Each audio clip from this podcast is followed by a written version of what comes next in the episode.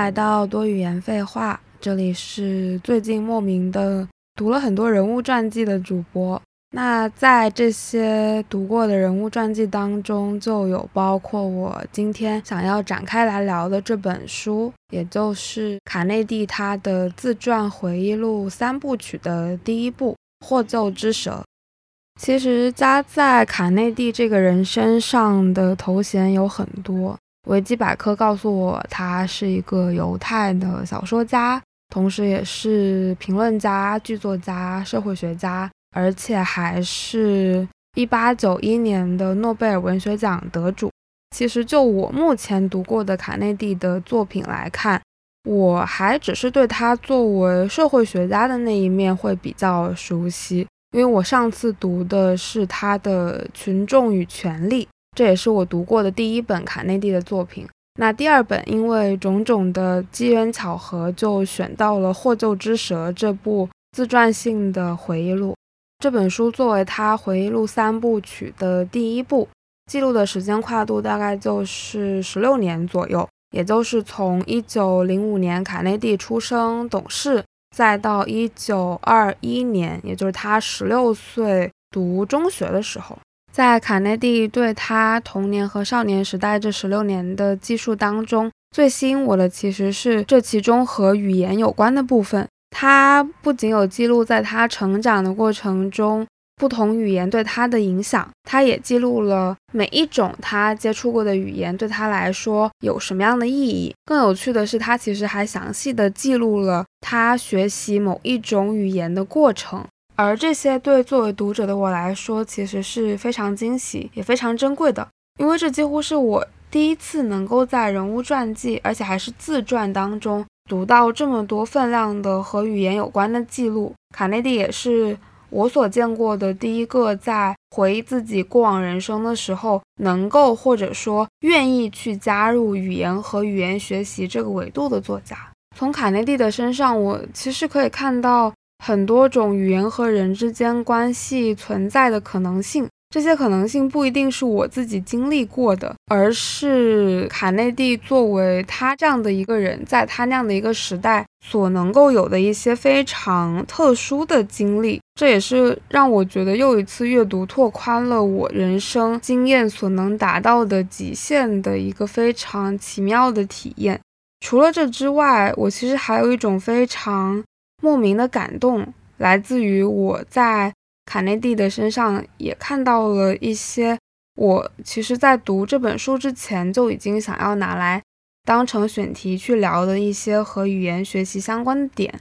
这种隔着时空偶然的共同，而且还是作为说，在我一个普通人和卡内蒂这样的大文豪之间，也可能会产生的共同点和共同的发现。对一些和语言相关的生活经历的共鸣，我有被这些偶然的相似感动到，所以呢，就有了这样一期节目，也就是我想要用我读书期间做的原文的书摘记录为基础，来聊一聊卡内蒂和语言之间的故事，以及我读到这些故事时候的感受。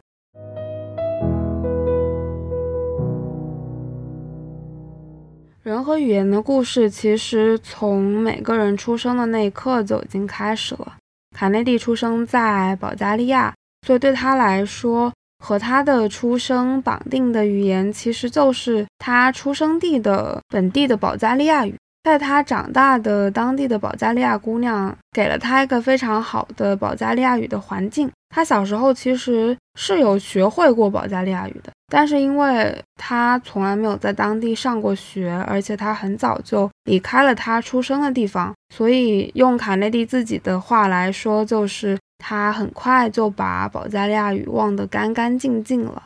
读这段的时候，我就总忍不住在想，每个人学习语言的动机可以有那么那么多种，但是到最后大家。忘记一门语言的原因却总是差不太多，无非就是你不再有一个需要使用它或者说持续学习它的需求了。于是你选择把它慢慢的从你的记忆当中清除出去。人和语言之间的关系其实是非常脆弱的，它需要很多外力去维系它。一旦这些外力消失之后，一切都说不准了。就像我也不确定，假如有一天教会我海南话的外婆离开我之后，我还会不会选择去记住，说我曾经学会过这样一种语言？假设有一天和这个语言有关的一切的人都，我们都已经不再联系，或者说都离开我之后，我又会不会长时间的出于情感上的需求去保留一些对这个语言的记忆？但不管怎么样，至少此时此刻我可以确定的事情是，我还懂得说一种并没有那么多人会说的方言，这对我来说就已经是一件万幸的事情了。因为我后来有听说，就是当地现在就是愿意主动去学方言和真的懂方言、会用方言的小朋友，其实好像不是那么多了。所以多一个人懂，其实对这门语言本身来说，它就是多一份能够继续在这个世界上存在的、留有痕迹的希望吧。但我这么说，其实并不是说在怪卡内蒂没有去记住、没有努力的去留住保加利亚语。因为这个语言，我从他的文字当中，我其实可以感觉到这门语言对他来说其实并没有那么意义重大，所以他做出这样的选择也是可以理解的。不像西班牙语对卡内蒂来说是一门更加重要的语言，西班牙语很大程度上构成了卡内蒂童年的主旋律。这门语言对他表现出来的性格也是有一定影响的。他自己的描述是，他身上有一种好出风头的热情。原文具体是这样说的：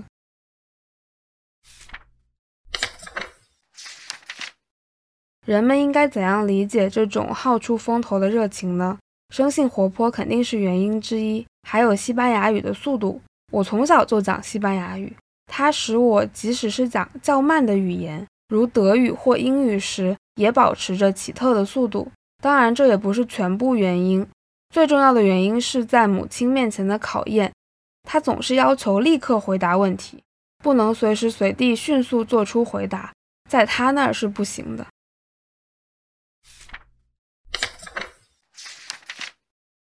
虽然西语确实是就是语速可以达到非常快的一种语言，但是我觉得卡内蒂的情况更多像是，因为他恰好在使用这种语言的时候被要求以一种非常快的语速说话，所以导致这个速度就这样保留下来了，并且穿过了就是人掌握的语言和语言之间的这种界限，而变成了一种他性格上的东西。如果一个人总是习惯很快速的说话的时候，尤其是快速的、迅速的去回答问题的时候，他不管在什么情况下都有可能是一个喜欢抢着说话的人。这也是为什么卡内蒂可能说他自己的性格是好出风头的热情。我其实一开始有想把这一点归类到不同的语言对应的不同的人格上去，但卡内蒂的情况就更像是。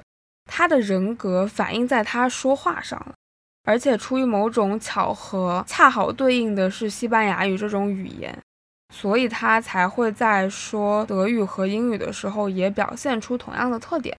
不过讲到德语和英语，他在这里给语言分类的这个类别，其实我之前完全没有想过，就是你居然可以用说话的速度来给语言分类。不过比较遗憾的一点是我其实没有办法知道它分类的标准是什么。如果单纯的从他自己在用这个语言的时候的说话速度的快慢的话，那其实就会比较主观吧。但你如果说是从这个语言本身来去给它做一个分类的话，我其实不觉得英语是可以被分到比较慢的那种语言去的。德语我不了解，但是英语的话，你想要快，当然是可以快起来的。所以还有一种可能就是卡内蒂在这里说的是英式英语，因为他们家后来搬到了英国的曼彻斯特，所以假如说他说就是英式英语是比较慢速的语言的话。我就可以理解了，因为相对来讲，英式英语没有那么多的连读，和美式比起来的话，速度是会要慢一些。不过话又说回来，作为一个来自西班牙犹太裔家庭的小孩，卡内蒂能掌握西班牙语，其实不是什么特别令人惊讶的事情。反倒让我出乎意料的是，他对土耳其语有一种非常深厚的感情。卡内蒂他在书里是这么说的：“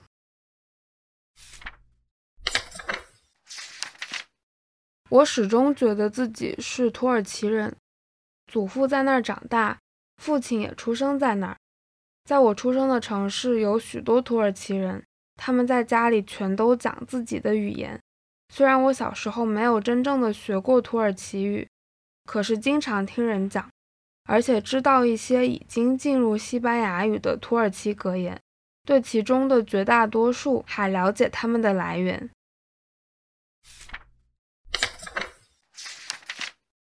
卡内蒂他对土耳其语的认同感是非常强的，而且他有一种像是寻根一样的对于土耳其的这种。归属感，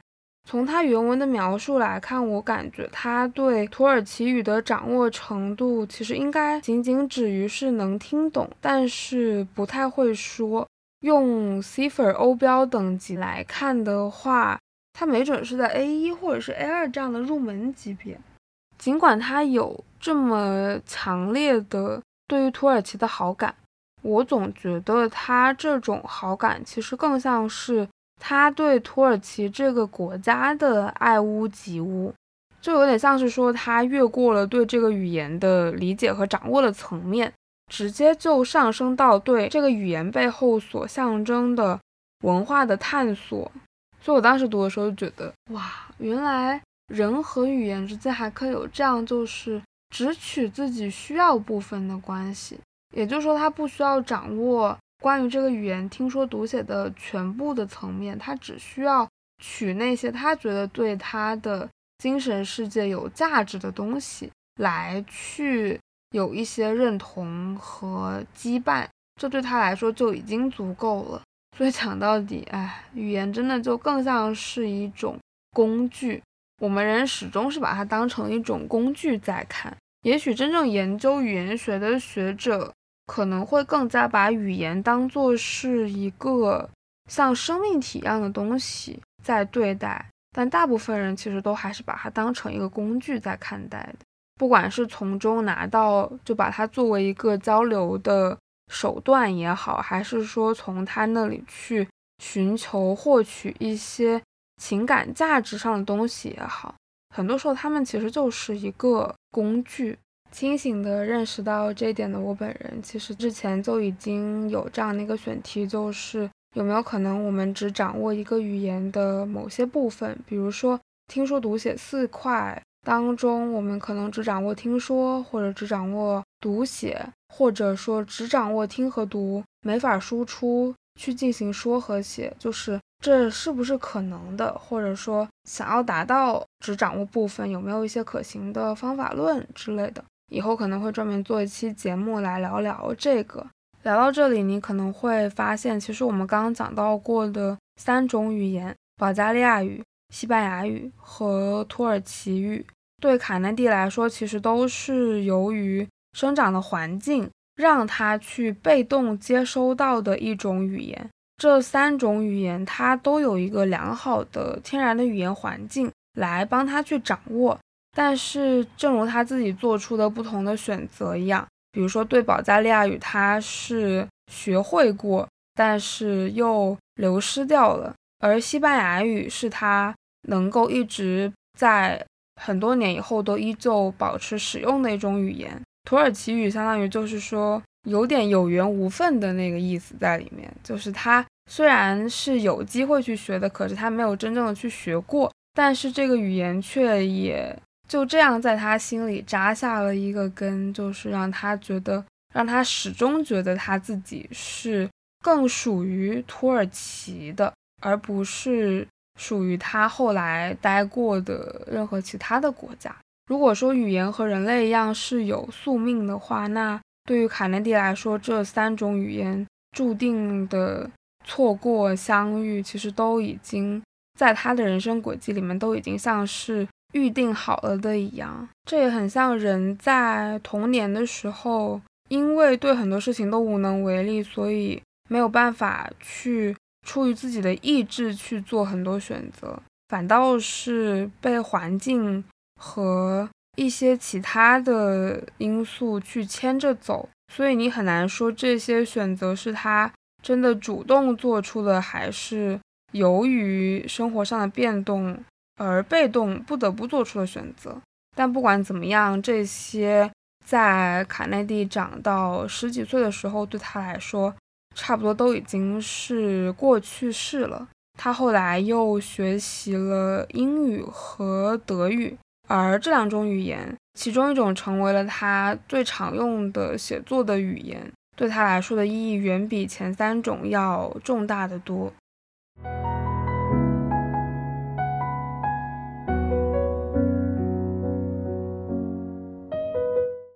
虽然说是学习，但是对卡内蒂那样的一个有一定社会地位和财富的家庭来说，他一个小少爷学什么，其实也都是由父母安排的。如果按照时间线这么捋下来的话，其实比起德语，他是学英语在先，因为他们家在去维也纳之前，他是先去了一趟曼彻斯特，一家人在曼彻斯特住了一段时间，所以在搬去曼彻斯特之前，他父母就开始安排家里几个小孩子开始学英语了。其实对孩子的语言教育，卡内蒂的父母还算是挺亲力亲为的。他父母都有参与到就是家庭教学的这个过程当中。他们家是孩子基本上跟照顾他的保姆待在一起的时间，或者说家庭教师待在一起的时间会比较多。但他们每天有一个固定跟父母见面的时间。早上，他的爸爸妈妈会进到。小朋友待的儿童房去跟孩子们打招呼，然后每当这个时候呢，他爸爸就会像给他们做那种小的 quiz 一样，做一些小的突击测验，看他们有没有记住他们希望他们记住的英语相关的内容。其中有一段，他父亲跟他最小的小弟弟做这样的类似，就是检查有没有掌握牢固的内容的时候，会有的一段像是。两个人对暗号一样的对话特别好玩。原文是这样的：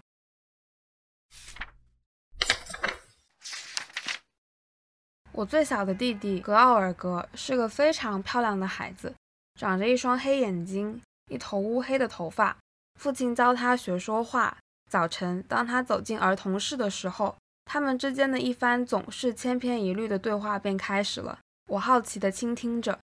格奥尔格，父亲说道。声音中带有一种紧迫的探寻口气。接着，小弟弟答道：“卡内蒂。” Two，父亲说道。Three，弟弟说。Four，父亲说道。Burden，弟弟说。Road，父亲说。原先我们的地址保持这样的叫法，但渐渐的它就完善了。现在加上了用不同的声音说：西迪茨伯里、曼彻斯特。还有英国，我说最后一个词，非要添上欧洲不可。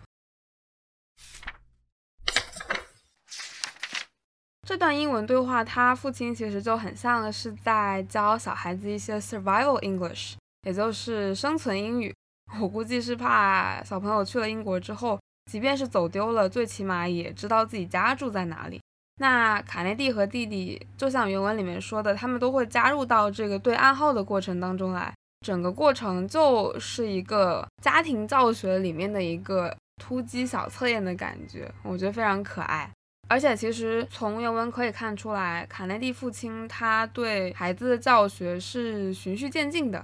一开始他们只知道说街道啊、门牌号这种，后来慢慢的就加上了更具体，但是范围也更大的地名，渐渐的就把一个他们新家的地址补充完整了。这本书读到后面，其实可以看出来，卡内蒂的英文学的还是不错的。最起码他和弟弟们之间可以用英语交流，然后他本人对很多英语文化相关的东西也很熟悉。虽然他很多作品大部分都是用德文发表的，但是到了。二战的时候，他大部分时间都待在英国，所以说也用英语发表了很多作品。那其实我们从这点就可以知道，卡内蒂他对英语的掌握程度，最起码是已经到了可用英语写作，然后发表相关的文章的这样的一个程度。也许是因为他学英语的时候，他父亲还没有去世，那个时候一家人还是待在一起的。而且他对他父亲感情其实非常深，所以说，因为学英语的时候有父亲在场，我猜啊，所以他和英语之间的那一种情感上的连接是非常轻松愉快的。因为他对父亲的喜爱是一方面，他父亲的教育方式是非常让小朋友感到轻松和愉快的。这和他就他整个学英语的这段时间的经历，其实和他。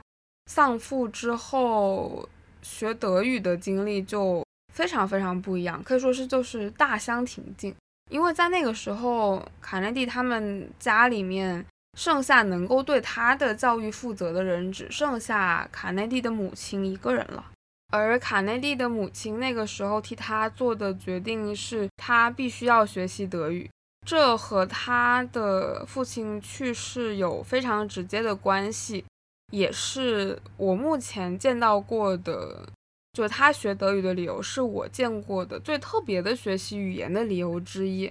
关于这点，我觉得原文会比我的概括更有感染力。我们不如听听原文怎么说。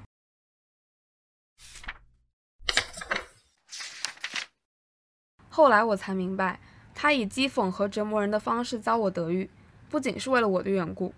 他本人也急切的需要同我说德语，他是吐露钟情的语言。他在二十七岁时失去了说这种语言的伴侣，这时他生活中的可怕创伤最敏感的表现在，他用德语跟父亲的谈情说爱沉寂下来了。他们的婚姻本来是在这种语言中进行的，他手足无措，觉得没有他自己也完了，因此他竭力想尽快以我取代他的位置。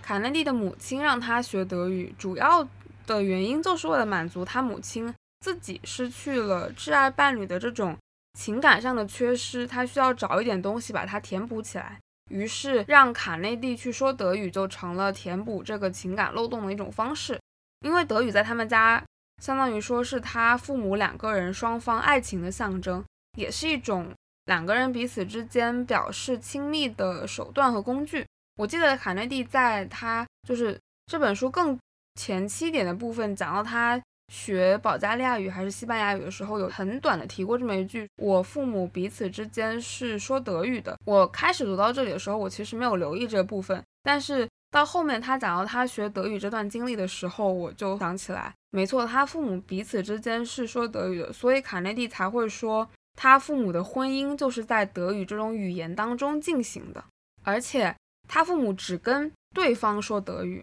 那个时候，卡内蒂虽然还听不懂，但是他后来学习之后，他对这些应该是有记忆的。怎么说呢？这个站在父母爱情的角度看，其实还挺浪漫的。就是你跟你的伴侣之间会用一种别人都听不懂的语言来进行对话，这无疑中就是增加了，像是有一种。只属于你们两个人之间的世界，就是用这个语言构建起来的世界，和一些别人就是你们加密过的、别人无法理解的你们之间的秘密。当两个人有一个共同的秘密的时候，这种就是彼此之间很亲密的感觉，一下子就会变得很，就那个浓度会变得非常高，所以我才会说它其实挺浪漫的。我们家我爸妈也是这样，就是他们两个人之间会经常用粤语去交流。我爸是广东人嘛，他本来就懂粤语，然后我妈妈虽然是在我妈算是海南本地人，但是她。对粤语的文化很着迷，他们两个是在大学认识的。然后我妈应该是因为喜欢就是香港的，她早年是追追港星的，比如说像谭咏麟和张国荣，就是她当时是会追到说会去看演唱会的那种程度。所以我妈其实她应该是在追港星的过程中，就是或者是因为对粤语文化的喜爱，他自己学会了讲粤语，粤语就成了他们两个人之间的共同点。所以我猜就是因为这样才被用作是他们两个人之间交流的一种加密过的暗语一样的东西，因为当时家里面他确定我肯定是听不懂的，然后我外公外婆其实可能也不能完全听懂。我很小的时候的记忆就是因为粤语的声调，我我一直觉得很好听嘛。我爸妈不管是吵架还是说正常的用粤语交流讲一些什么事情的时候，我在旁边听着，我虽然听不懂，但是我总觉得他们两个就是用那样好听的声调去说一些我听不懂的事情的时候，我会觉得就是会有一种朦朦胧胧的觉得就是特别美好的感觉。所以其实有的时候语言在亲密关系里面。似乎也是可以被用作是一种感情的催化剂，它是可以让两个人之间的关系加速升温的。但是，凡事一旦做过头，就是都不行。你如果一旦破坏那个 balance 的话，事情就会走向一个比较极端的状况。就拿卡内蒂的他们家这个情况来说的话，他母亲在丧偶之后有情感缺失，需要填补，这点我完全可以理解。但是他把这种需求强加在了他儿子，也就是卡内蒂的身上。我呢，站在子女的角度，其实就很难说这是不是在把语言当成是一种他母亲作为家长权威的一种行使这种强权暴力的工具，就总给我这样一种感官。因为他母亲让卡内蒂学德语的方式是非常高压的，我读原文都会觉得就挺吓人的。有一点像是在说难听点，就像是在逼他，就是逼着他一定要把这个语言学会的感觉。当时他们的情况应该是时间还挺紧迫的，就是卡内蒂需要在维也纳继续读小学嘛。但是如果他不会说德语的话，他这个学就上不了了，人家学校是不会收他的。而他母亲又完全不能接受他儿子的教育中断这件事情，所以他们在去维也纳之前，他母亲就。他们在去维也纳之前是先到了瑞士的洛桑，所以他母亲到了那边之后就马上冲去书店买了一本，就是英语和德语之间这种，就是应该是用，我觉得应该是用英语学德语的那种语法书，然后回家就直接拿着书就开始给他儿子搞沉浸式教学，甚至这个过程中还用了一些就是嘲笑式的激将法，比如说他不满意他儿子的发音。他就会让卡内蒂一直念，一直念，反复念很多遍，直到他觉得 OK，你这个发音没问题了，然后才可以继续往前。在这个反复的过程当中，他甚至会觉得卡内蒂的发音不够好的时候，他会嘲讽他。但是呢，这反倒是一种就是很，我觉得有一点扭曲的激将法，就是因为卡内蒂觉得他不想被自己的妈妈就是这样嘲弄，所以说他就非常非常努力，然后导致他很快的就纠正了发音。这也是我在读原文的时候没有想到的一个走向。然后卡内蒂学习了正确的发音之后，他母亲才肯把这个句子的英文意思告诉他，因为他那时候还完全不懂德语嘛，他就只能说用英文去给他解释这个他们学的这个句子的意思是什么。但是呢，在这个过程当中，他母亲又有一个非常让我觉得就是特别严厉的一个点，他母亲从来不重复他说的话，他就是什么东西都只解释一遍。用卡内蒂自己的话说，就是我他需要马上永远的记住他母亲说过的东西。但是想想都知道，这其实是件很难做到的事情嘛。而且他母亲是教完一句之后，马上开始第二句，然后会重复之前的步骤。也就是说，先学发音，学会发音之后，他母亲给他翻译一遍句子，就只讲一遍，然后逼着卡内蒂把它记住。第一句完了，到第二句，然后又重复一遍这样的过程。卡内蒂在他的原文里面记是这样记录他母亲说的话，他就说他母亲让他单独复习他学的东西，然后跟他说你一句话都不能忘记，一句都不行。明天我们继续学习。但是呢，他说是这样说，可是他从来不把他们用的那个教科书，就是他不把书给卡内蒂，也就是说卡内蒂没有任何可以辅助用的材料，可能除非他可能中间有记一些笔记什么，但是就是。教学的过程非常非常快，然后又不给他一些辅助的材料，第二天马上又要检查，然后要重复再重复这样一个非常严厉的学习的过程，我就觉得天呐，就是我读的时候，我整个人都，你怎么可以这样去教一个小朋友学语言呢？就是真的，这也太苛刻了。但就是他母亲这样一种强迫的赶鸭子上架式的逼迫教学法。愣是硬生生的就把卡内蒂逼到了一个极限。我记得他在书里面写到，应该是他在几个月之内就把德语从零学到了一个维也纳的小学后来是愿意收他去学习的这样一个程度。后来卡内蒂自己描述德语，就说德语是一种他在忍受着痛苦的情况下较晚的培植的母语。我觉得这跟他母亲的教学方式是有非常直接的关系的。但怎么说呢？我们在年纪很小的时候，在整个成长的过程当中，免不了就是会有一些不受我们自己支配的部分。在我们没有能力去摆脱父母啊，或者是家庭为我们做的选择之前，我们就必须只能接受着去学习他们安排给我们的语言，去做他们让我们做的事情。而所有的这些都已经决定了我们以后会遭遇哪些事情，以及我们会成为一个怎么样的人。这种我们自己就是我们自己的意志没有办法改变的选择，最后都不管是你想要也好，不想要也罢，它最后都一定会不可避免的成为我们自己的一部分。这体现在卡内蒂的身上，就是他因为学会读写了德语的字母之后。他才有资格从他母亲那边，就是拿他们用的教科书过来阅读。而这个时候，他在整个学习德语的过程中，这种痛苦又复杂的心情，就培养了他对写作的爱好。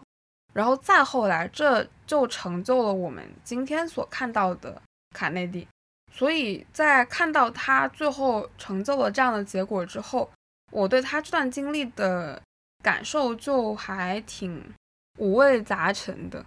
就总觉得当很多事情和我们的原生家庭牵扯到一起的时候，事情好像总是会变得很复杂。德语对卡内蒂的意义不仅仅是有他代替他父亲对母亲的陪伴，更多还有他因此能够跟他母亲变得更加，就是母子关系变得更加亲密，而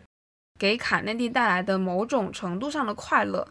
与此同时，他其实我觉得他因为这个也。过早的承担了很多，其实本不应该去由他承担那些，可以说是责任吧，就这种可以带给他痛苦的责任。然后再加上他母亲在这期间的各种严厉和急切的想让他掌握这个语言的心情，好像就给他学语言这件事情就已经赋予了一个很沉重的意义在里面，这让他少了一些他原本就是他自己主动想要去学习语言的时候。可以有的一些去探索未知的乐趣，我就觉得还是就挺可惜的啦。我自己的话，学英语是，我想了想，我后来想了想，在我整个所有我学习过的语，或者说正在学习的语言当中，应该就只有普通话和，因为普通话是就是出生就已经是决定好了，我只能说以这个语言作为我的母语，这是我没有办法选择的。其次就是英语，英语当时也是被妈妈安排着去学习的，但是还好我对这个语言其实没有说非常抵触，然后后来也是有好好在学，就还好。除了这两种语言之外，剩下的包括粤语啊、海南话啊、韩语啊、意大利语啊，都是我自己主动选择去学习的。然后我在这个过程当中，我会收获比就是。被安排去学习更多的快乐。你想，假设我对英语没有产生这么大的兴趣的话，我觉得我可能也会非常痛苦。而且我不觉得我在，因为我自己是，我觉得我自己是一个很兴趣导向学习的人，所以我觉得，假设如果我对英语当时没有兴趣的话，然后又被安排着这样去学。我妈妈当时如果再给我多点压力，让我一定要学得很好的话，我不觉得我会是我今天这个样子。作为普通人来说，如果我要去跟卡内蒂的这段经历共情的话，我其实还是会希望痛苦可以少一点，然后属于学习和探索本身的过程中的这种轻松和愉悦可以更多一点，因为我自己就是这样一个轻松和愉悦的受益者。但是。假设站在卡内蒂他作为一个小说家，作为一个艺术创作者的角度来看的话，可能这种痛苦就是必须的。就是从我对艺术家或者是他们这一类人的一个非常粗浅的理解来讲的话，也许痛苦可能真的是必须的。他对这种语言，或者说这种语言在他身上留下了这么深刻的烙印，他们之间有过这么复杂的。可甚至都可以说是纠葛了。这样其实会显得语言更不像是一种工具，反倒是说它和语言的关系，它和德语的关系，又更像是人和人之间的这种来往、纠缠，然后互相在对方的生命当中都留下了很多痕迹，而这也可以被看作是一种和语言如何去相处的一种方式吧。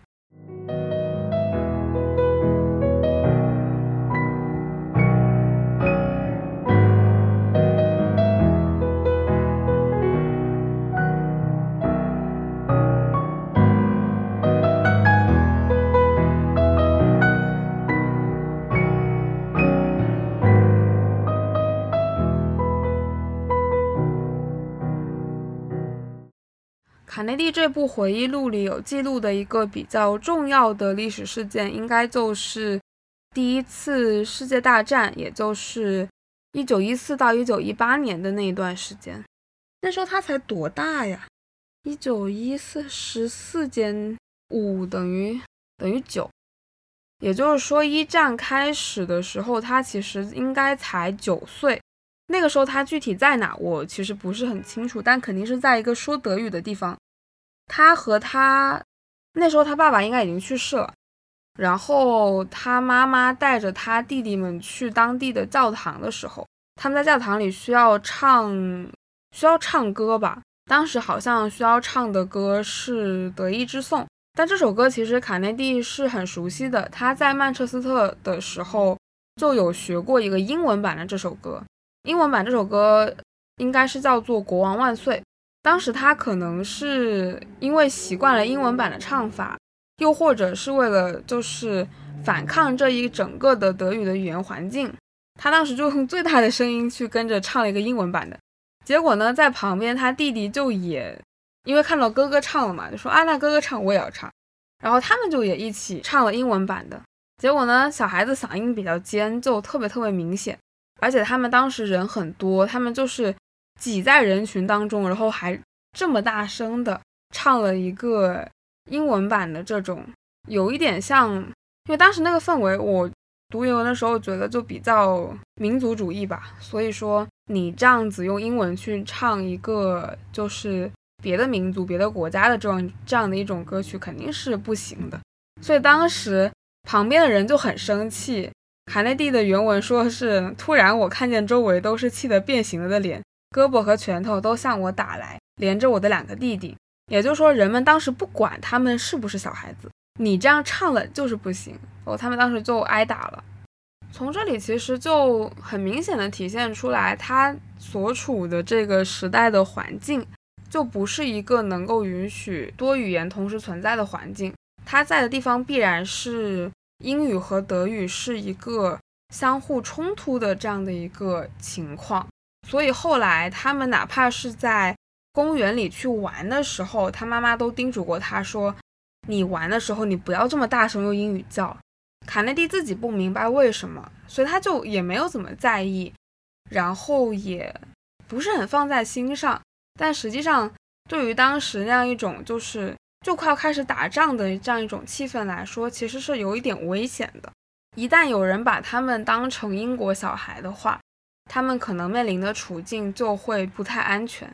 这种其实既是时代在他身上留下的烙印，也是时代对语言留下的烙印。我读这里的时候有想到，就是当时日本在朝鲜的殖民统治的时候，也是不让当地人去说他们自己的语言的，也是让他们学日语，然后企图说用语言作为一种文化侵占的方式来去更好的去统治当地的人。这点可能不管是哪一个国家，都可能曾经会想要把语言作为这样的一种工具。反过来说，它既可以作为一个统治的工具，又可以让人在这样的环境下通过去选择使用其他的语言来保护自己。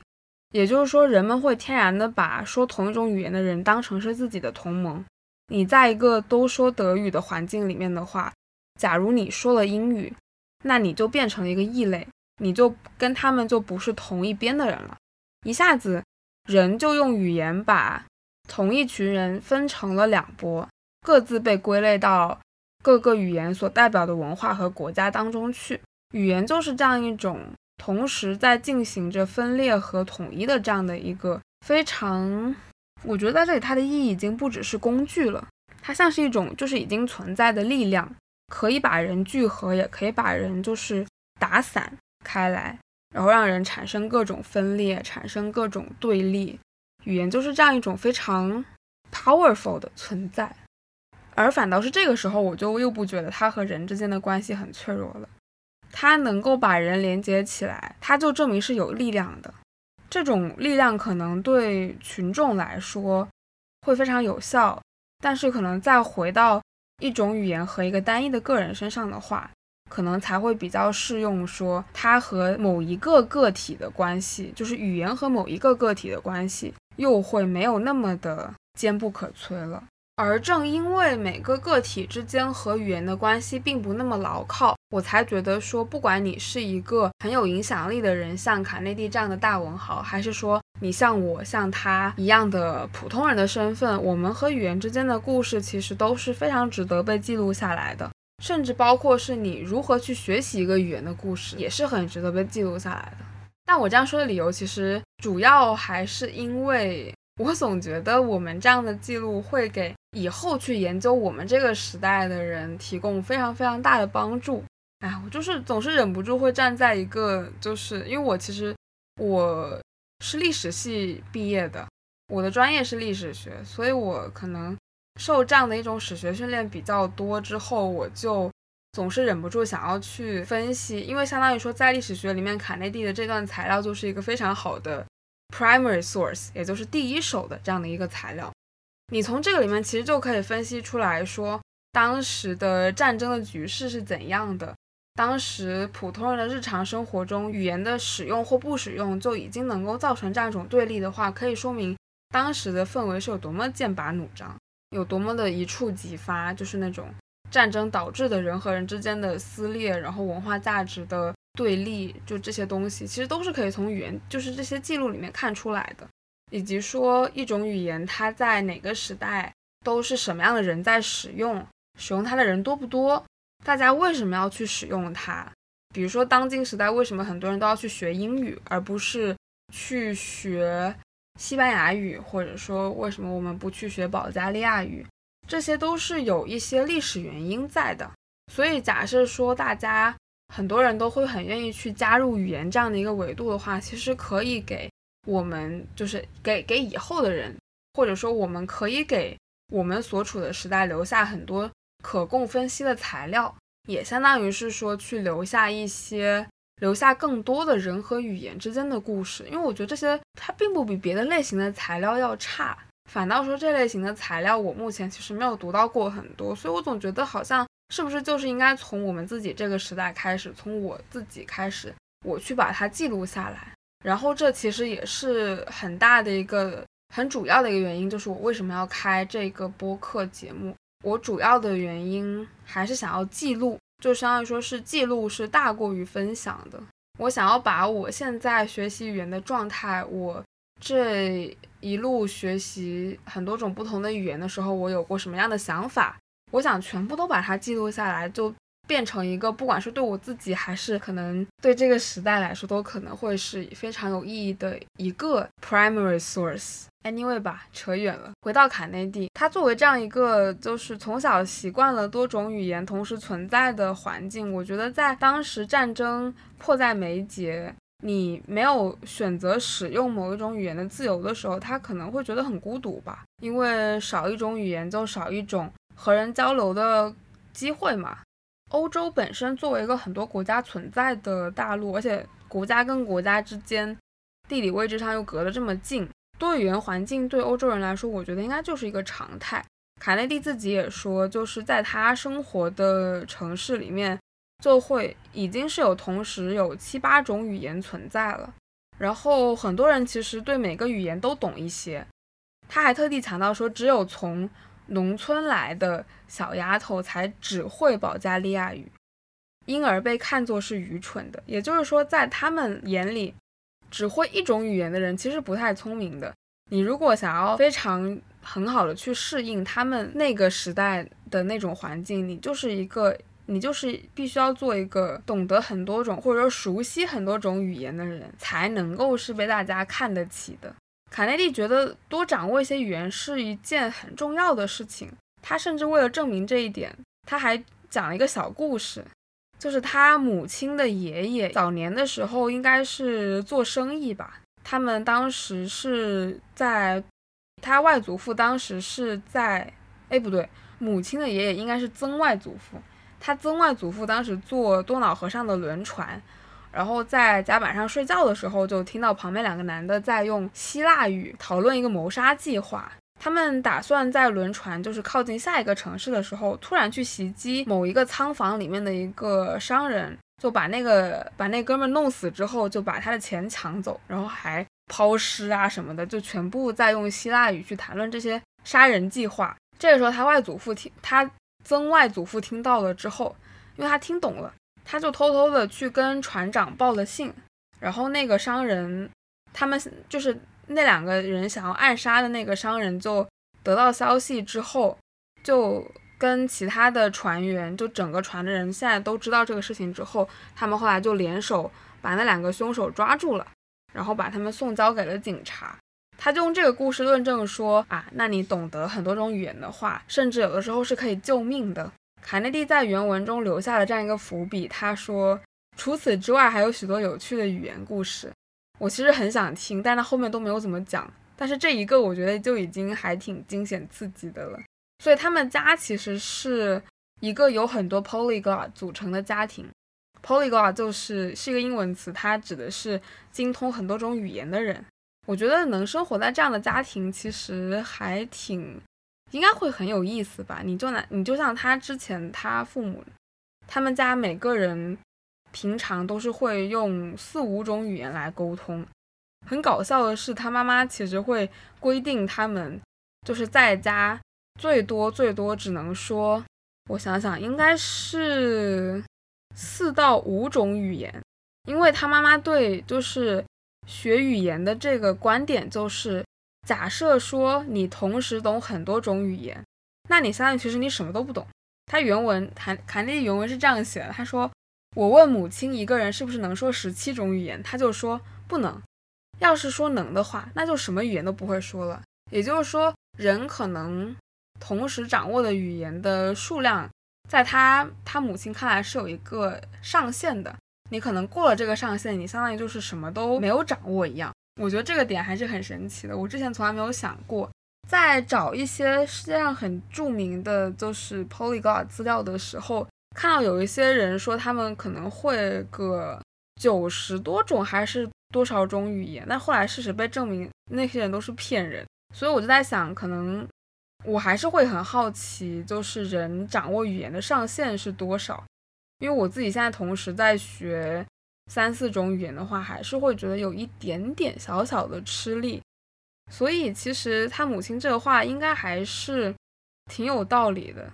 但这段其实也还可以看出来，他妈妈真的很严厉，就甚至会规定他们在家里面只能说四种语言。我觉得这对现在的人来说已经是一个非常高的要求了。毕竟我们现在为了营造，比如说中英双语的这样一个环境，都还挺费劲的。你更别说四种语言的环境了。可能生在欧洲，作为一个欧洲的出生的出生的人，可能就是会有有这种比较天然的多语言的优势吧，我感觉。然后卡内利其实就是那种会非常好的去利用自己所处的这种多语言环境的这样的一个人。尽管他学了很多种语言，但是他到最后都还是会非常有重点的去选择他常用的语言到底是什么。也就是像我们现在能读到的他的作品，有些是英文，有些是德文，这两种语言后来对他来说就是非常主要的使用的语言了。后续在卡内蒂成长的日子里，我不知道他有没有再学习新的语言。但是我感觉，就是我后来看的短暂的他人生经历的介绍来看，我猜后面应该是没有再继续学新的语言了。所以相当于说，很有可能他整个这一生对语言的比较集中的一些记忆、学习，尤其是学习语言的一些比较密集的记忆都是出现在他童年到少年时代的这个这一段时间之内，所以能有幸就是随便这样挑挑到他这样一本传记来读，然后发现这样的一些和语言相关的部分，我觉得真的就像突然挖到宝了一样。然后又正正好好，我在读这本书的时候，我又在做这档播客，所以可能冥冥之中又像是一场非常美妙的邂逅吧。那今天这期节目就先聊到这里，我也非常推荐大家去读一读《获奏之蛇》这本书，它后面连续的还有两部，一部应该是叫做我看看《耳中火炬》，然后这是第二部，第三部应该就是《眼睛游戏》了。我打算读完这部之后，后面再陆续的把剩下的两部读完。因为我对他就是经过读完《获救之蛇》之后，我对他整个人生经历其实还是非常感兴趣的。所以大家如果有兴趣的话，也都可以去读一读。卡内蒂看事情的角度其实非常有意思，就不仅仅是对语言啦，他对很多别的事情，包括他跟他母亲的关系啊，他自己作为一个非常博闻强记的人，他对很多。怎么说？一些比较抽象的概念，他都有非常深刻的属于他自己的看法。然后他相关的除了自传之外的作品，我其实也挺推荐的。他的小说我到目前为止还没有读过，但是他的社会学著作《群众与权力》也是一本非常值得一读的书。就是他没有那么重的学究气。卡内蒂写东西始终都还是属于一个比较放松的状态，他会很运用文学的语言去描述一些理论性的东西。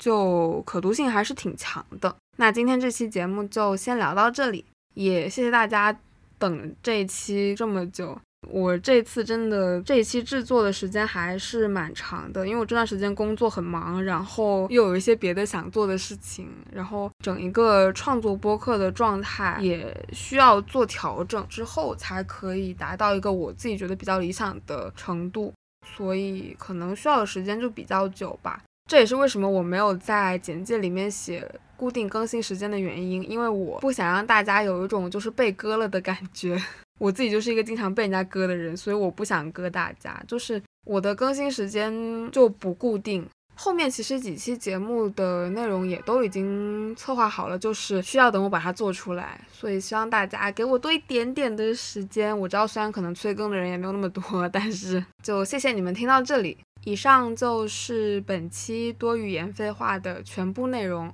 感谢你的收听我们下期再见。